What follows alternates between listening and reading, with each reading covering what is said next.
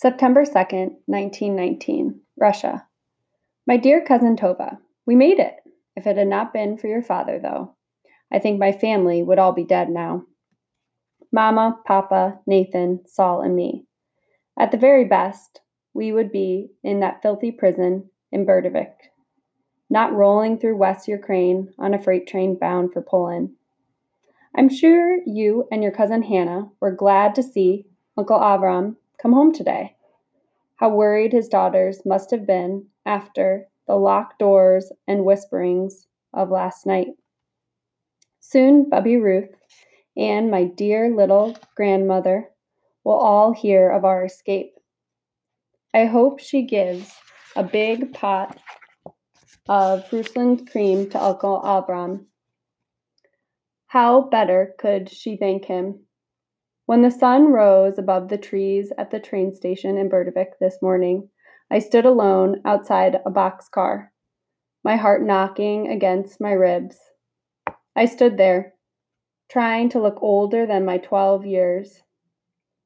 Wrapped in a new shawl Cousin Hannah gave me, I still trembled. Wear this in health, Hannah had whispered in my ear as she draped the shawl over my shoulders early this morning before we slipped from your house into the dark. Come, Papa said, leading us through the woods to the train station. I looked back to the flickering lights of your house, Tova. Quickly, Rafka. Papa whispered, the boys and Mama. I must hide before the light. You can distract the guards. You can't lie, little sister, Nathan said, putting an arm around me. In the darkness, I could not see his eyes, but I felt them studying me. Yes, I answered, not wanting to disappoint him. At the train station, Papa and Mama hid behind bales of hay in a boxcar to my right. My two giant brothers, Nathan and Saul, crouched in separate cars to my left. Papa said that we, we should hide in different cars. If the guards discovered only one of us, perhaps the others might still escape. Behind me, in a dusty corner of a boxcar, sat my own rucksack. It waited for me, holding what little I owned in this world.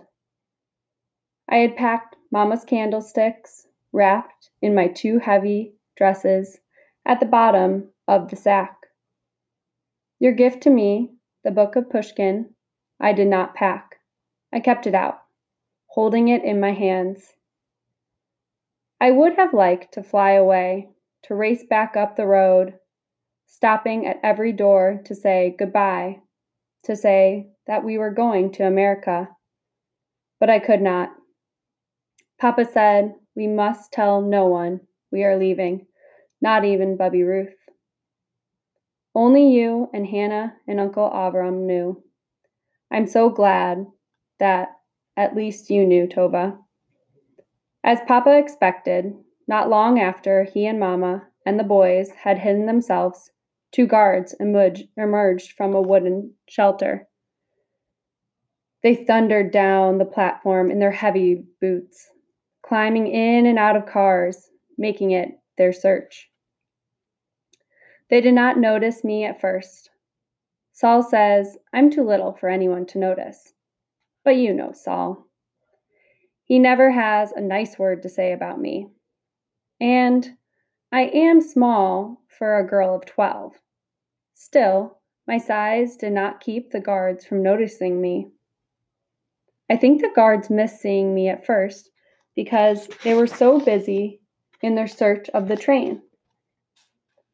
They were searching for Nathan. You know as well as I, Tova, that when a Jewish boy deserts the Russian army, the army tries hard to find him. They bring him back and kill him in front of his regiment as a warning to others. Those who have helped him also die. Late last night, when Nathan slipped away from his regiment and appeared at our door, joy filled my heart at seeing my favorite brother again.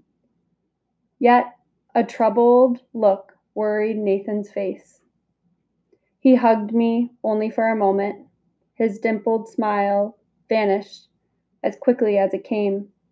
I've come home, he said, to warn Saul. The soldiers will soon follow. They will take him into the army. I'm ashamed, Tova, to admit that at first hearing Nathan's news made me glad. I wanted Saul gone. He drives me crazy. From his big ears to his big feet, I can't stand the sight of him. Good riddance, I thought. How foolish I was not to understand what Nathan's news really meant to our family. You should not have come, Mama said to Nathan. They will shoot you when you return. Papa said, Nathan isn't going to return. Hurry, we must pack. We all stared at him. Quickly, Papa said, clapping his hands. Rivka, run and fill your rucksack with all of your belongings. I don't know what Papa thought I owned. Mama said, Rivka, do you have room in your rucksack for my candlesticks? The candlesticks, Mama? I asked. We either take them, Rivka, or leave them to the greedy peasants. Soon enough, they will swoop down like vultures to pick our houses bare, Mama says. Papa said, your brothers in America have sent for us, Rivka. It is time to leave Russia, and we are not coming back, ever.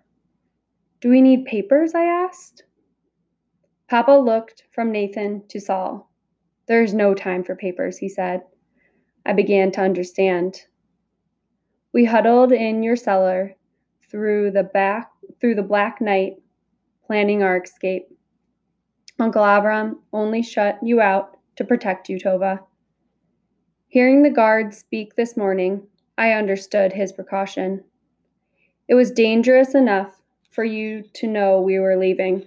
We could not risk telling you the details of our escape in case the soldiers came to question you. The guards were talking about Nathan. They were saying what they would do to him once they found him and what they would do to anyone who had helped him. Nathan hid under a stack of burlap bags, one boxcar away from me. I knew, no matter how frightened I was, I must not let them find Nathan. The guard said terrible things about our family. They did not know me or Mama or Papa. They did not even know Nathan, not really. They could never have said those things about my brother Nathan if they really knew him. Saul, maybe clumsy footed Saul. They could have said hateful things about Saul, but never Nathan.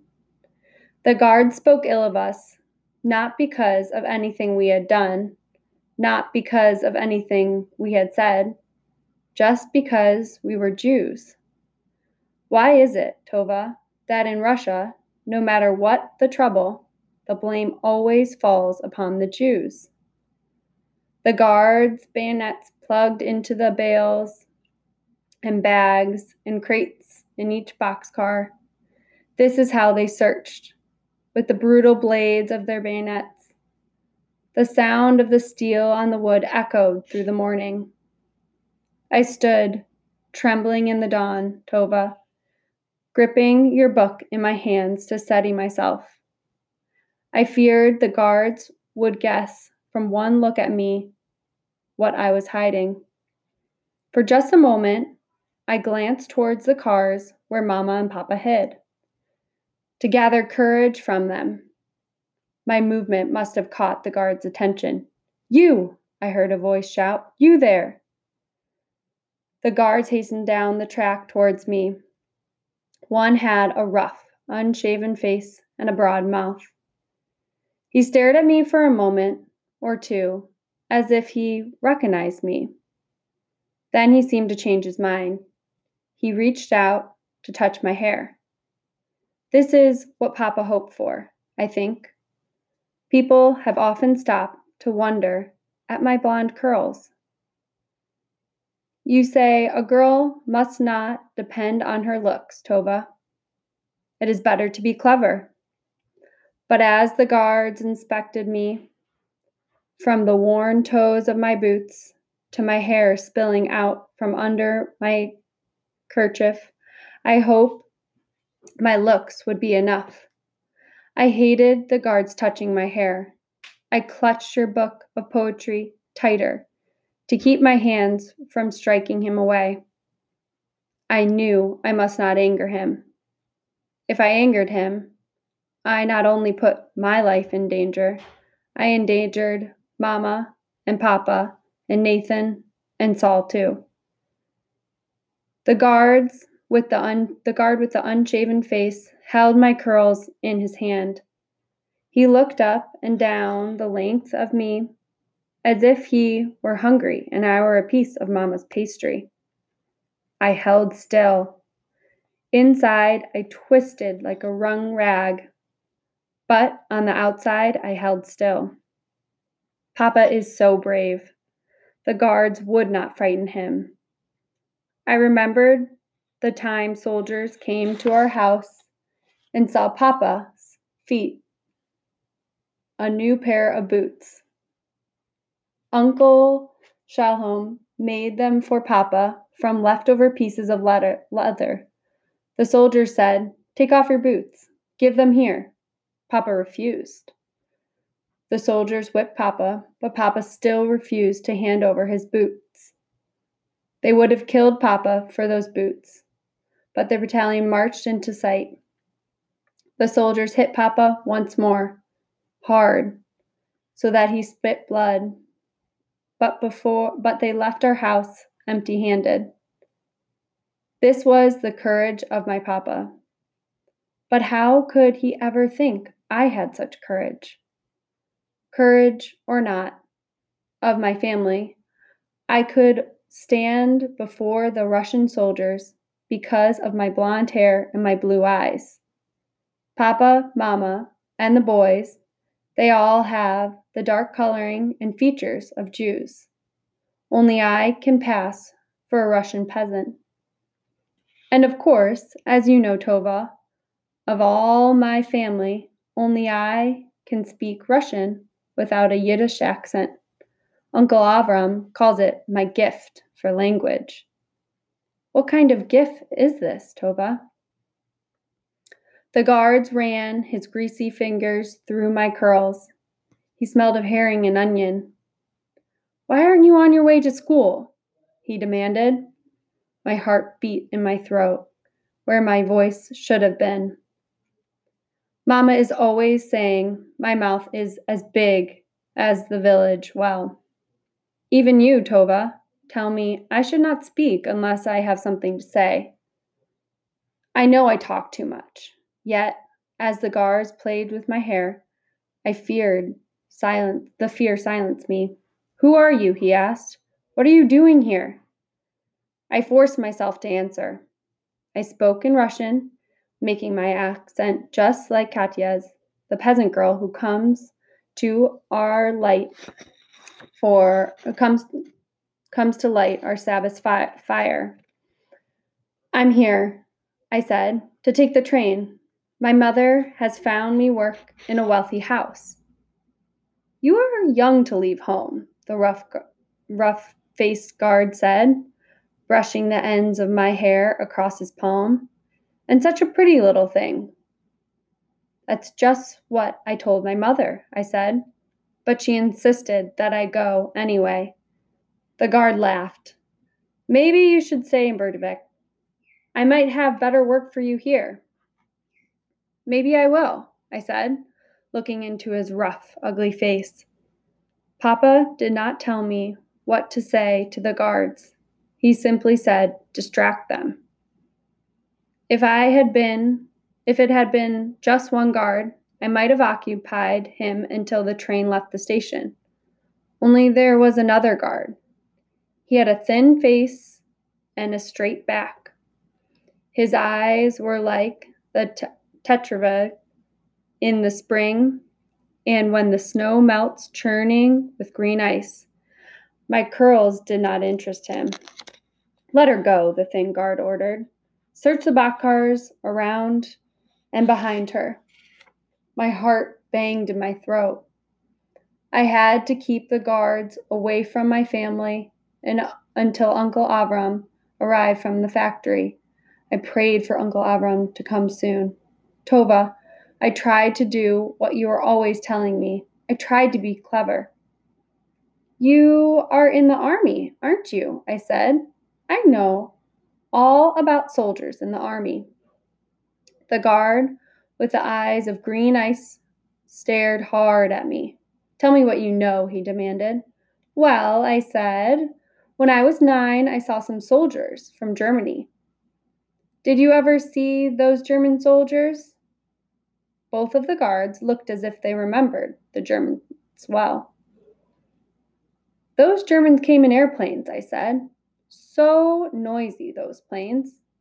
I clasped my hands over my ears, banging myself with your book of Pushkin. The stiff back guard glared at me. There was a German pilot, I said. A German pilot with a big pot belly. I wondered how he could fit in his plane. Such a small plane. Such a big German. The thin guard pivoted away from me. He squinted at something moving in the bushes across the train yard. Lifting his rifle, he aimed at the bushes and fired.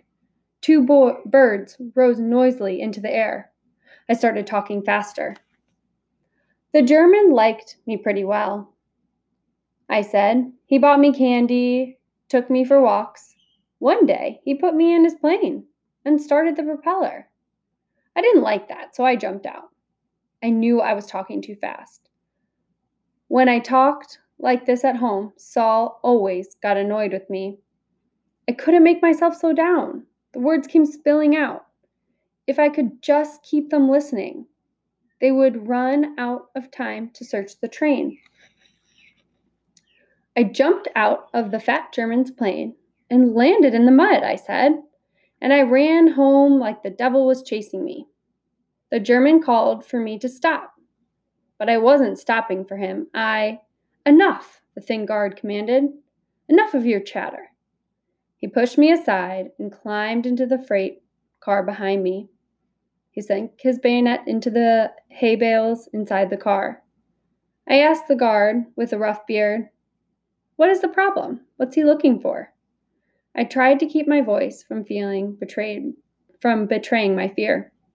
Suddenly, the guard reappeared in the doorway to the freight car with my rucksack dangling from his bayonet. What is this? I thought, if he finds Mama's candlesticks in my rucksack, it's all over for my entire family. I can't go without my belongings, can I? I said. The two guards started arguing. Leave the girl alone, said the one with the rough beard. She's a peasant, farmed out by her mother. The other narrowed his eyes. She's hiding something, he said. What could she hide? The thin guard glared at me. This is very heavy for clothing, he said, swinging my rucksack at the end of his bayonet. What have you gotten here? What do you think? The guard said the guard with the rough face. You think she's hiding a Jew in her rucksack? You think she has something to do with the Nebrot boy? Look at her. Listen to her. She's no Jew. The other guard jumped down from the car, tossing my rucksack on the ground. My bag hit with a thud. What's in there? he asked, preparing to rip my bag open with the razor sharp blade of his bayonet. Books, I said, like this one. I held up your pushkin, Tova. I like to read. The guard hesitated, staring into my face, but he did not rip open my rucksack. He started and said towards the next car. The car Nathan, what the car with Nathan inside. I did not know how to stop him. That is when your father arrived, Tova. It had taken him longer at the factory than he'd expected. Guards, come here, Uncle Avram shouted from the woods. The guards turned towards his voice. I turned too. The trees on either side of the road dwarfed Uncle Avram. He stood short and round with his red beard brushing the front of his coat. I knew the smell of his of that coat. He and Papa and Mama had planned for this. Mama had hoped not to involve your father, but Uncle Avram insisted on being part of the plan. He would make certain the guards suspected nothing. He said Papa could not let the fate of our entire family rest on the shoulders of a child. I did not like when he talked about me that way last night, calling me a child. I felt insulted. Yet, when I heard him call out to the guards this morning, all I felt was relief. Guards! Uncle Avram shouted again. My factory! Someone broke into my factory! He is a good actor, your father, in case you didn't know. The guards squinted their eyes against the morning sun. They recognized Uncle Avram, but the thin guard did not want to help him. We must inspect this entire train before it leaves the station, he said to the guard beside him. That man is only a Jew. Why bother with the trouble of a Jew? The guard with the unshaved face hesitated. We might get in trouble if we don't help him, that's Avram Abraham. I once carried a message to him at his factory. He has important friends. Come, Uncle Avram demanded. Hurry, I haven't got all day. I thought they would shoot Uncle Avram for speaking to them in that way. They certainly would have shot Papa. But Uncle Avram's demand seemed to make up their minds to go with him. I knew your family had influenced Tova, but I never realized how much. The guards left me by the train and headed across the clearing towards your father and his factory. I prayed Uncle Avram had made the robbery look real so they would not suspect him. The train whistle blew once, twice, as the rough bearded guard and Uncle Avram disappeared up the road. The thin guard turned back towards me, looking for a moment as if he might change his mind and return to finishing the inspection. Then he too vanished into the woods.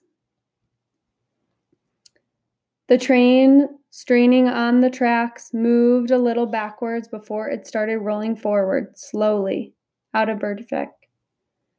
You know what a good runner I am, I have learned to run to keep out of Saul's reach.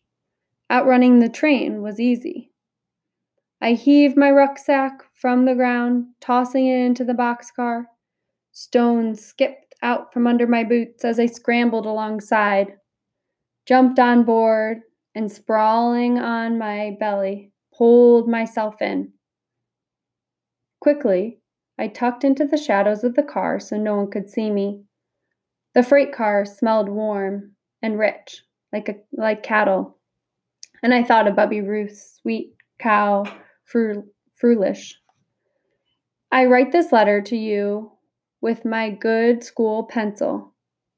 In the blank pages at the front of your pushkin, I am writing very neat and tiny so as not to spoil the book. I hope you don't mind that I am writing in your book, Tova, but I have no other paper. I know this letter can never reach you, but in writing to you, I feel less frightened. You have been a big sister and a best friend to me.